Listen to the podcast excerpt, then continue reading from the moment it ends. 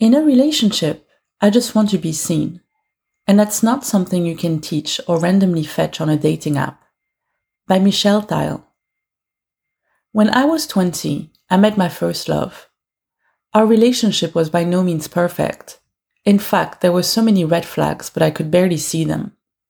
I stayed for longer than I should have, because there was one thing about us that I couldn't shake, and which I continued to miss for a long time after we broke up. I felt seen. At times, he really saw me, and by that I mean the real me. His communication skills were lacking to say the least, and he wasn't great at giving me the affection I desired. But he didn't know exactly what to say when I was sad or anxious. He cracked the right joke at the right time, the one that would make me laugh and forget all my worries. Less than a year before we started dating, my dad had died. I had a complicated relationship with my mom, and I was still dealing with all the regular anxieties of a third year university student, like what I would do after graduation and how I could ever afford to live in London. That person was able to say something random and pull me out of my dark thoughts. And though he never said it will all be okay, I always felt that was because he knew me well enough to understand that wasn't what I needed at the time. After that relationship ended, I tried dating on and off, of course, the pandemic majorly completed things, yet I have fallen in love again. When I was single, I had certain standards, like location, politics, and morals, that I, and probably many others, would seek in a potential partner. Those are still important to me.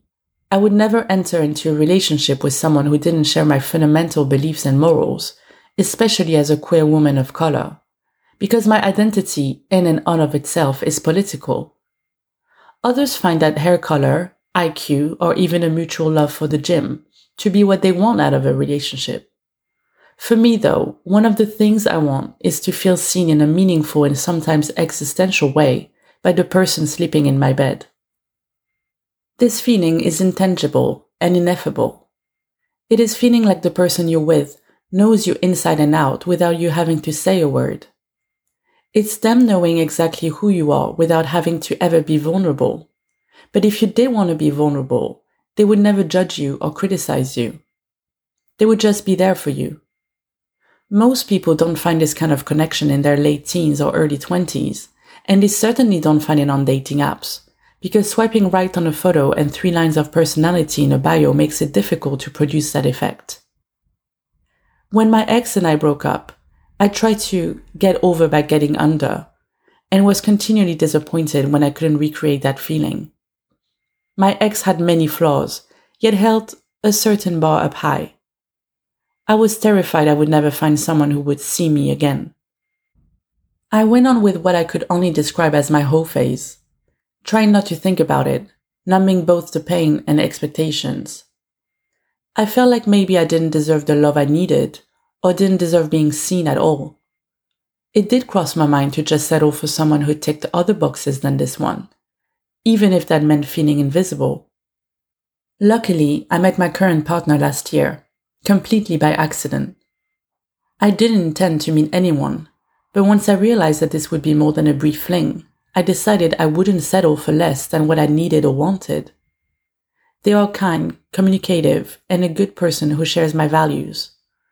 We argue over the laundry or who is the best driver, but I feel seen for who I am and not who I'm trying to be, even more so than in my previous relationship. It's hard to describe what it means to feel seen. It's even harder to share it with a partner. To me, it's about feeling I can be myself, warts and all. It's about knowing I won't be judged and that my partner will know what I need when I'm sick, when I'm excited, or when I'm sad.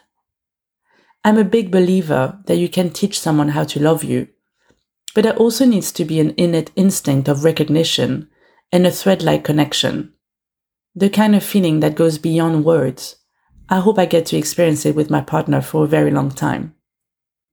This is the kind of feeling you can only truly understand once you've experienced it.